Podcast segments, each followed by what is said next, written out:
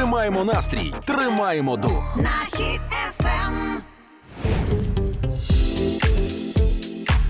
І до важливих регіональних новин, яким інколи приділяємо занадто мало часу, але треба це виправляти.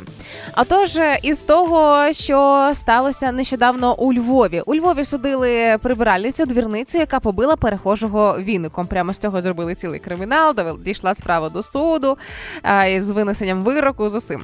Але е, побила такою щіточкою невеличкою з дерев'яним руків'ям. Власне, Ну, ну це не щіточка, це вінник. Ти теж е, ти, ти б не була суддєю. Це дуже важливо у справі. Що це не щіточка, а вінник.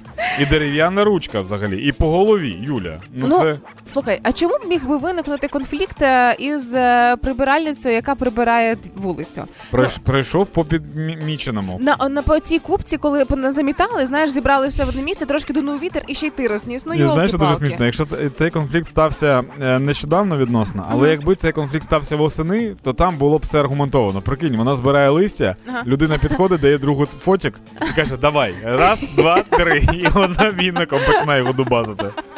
Да, тоді це було б більш заслужено. Але мене, мене більше потішила інша новина. На ну. Волині е, водій запропонував поліції 200 гривень, щоб відкупитися від штрафу в 340 гривень. Ага. І за це він отримав штраф 17 тисяч гривень. Здається, такий, да, 17 тисяч гривень штрафу за е, спробу дати хабаря. Вдумайся, не хотів платити 340, пропонував хабар 200, заплатить Да. 17 тисяч. Да. Друзі, ось це в дії і є закон, що жадібний платить двічі. Але мені знаєш, що здається? Мені здається, це ще не кінець. Мені здається, що в суді він спробує заплатити 15. І суд йому дасть, ну щоб не платити 17. Ага. І суд запропонує йому рік тюрми. Він скаже: давайте півмісяця і е, кілограм коровок. Черешні. Да, кілограм черешні. Йому за це дадуть 5 років. І він замкне це коло. І його просто ну, відпустять, тому що вже все, закінчилися цифри. І тоді, і тоді ми побачимо, хто з нас розумний.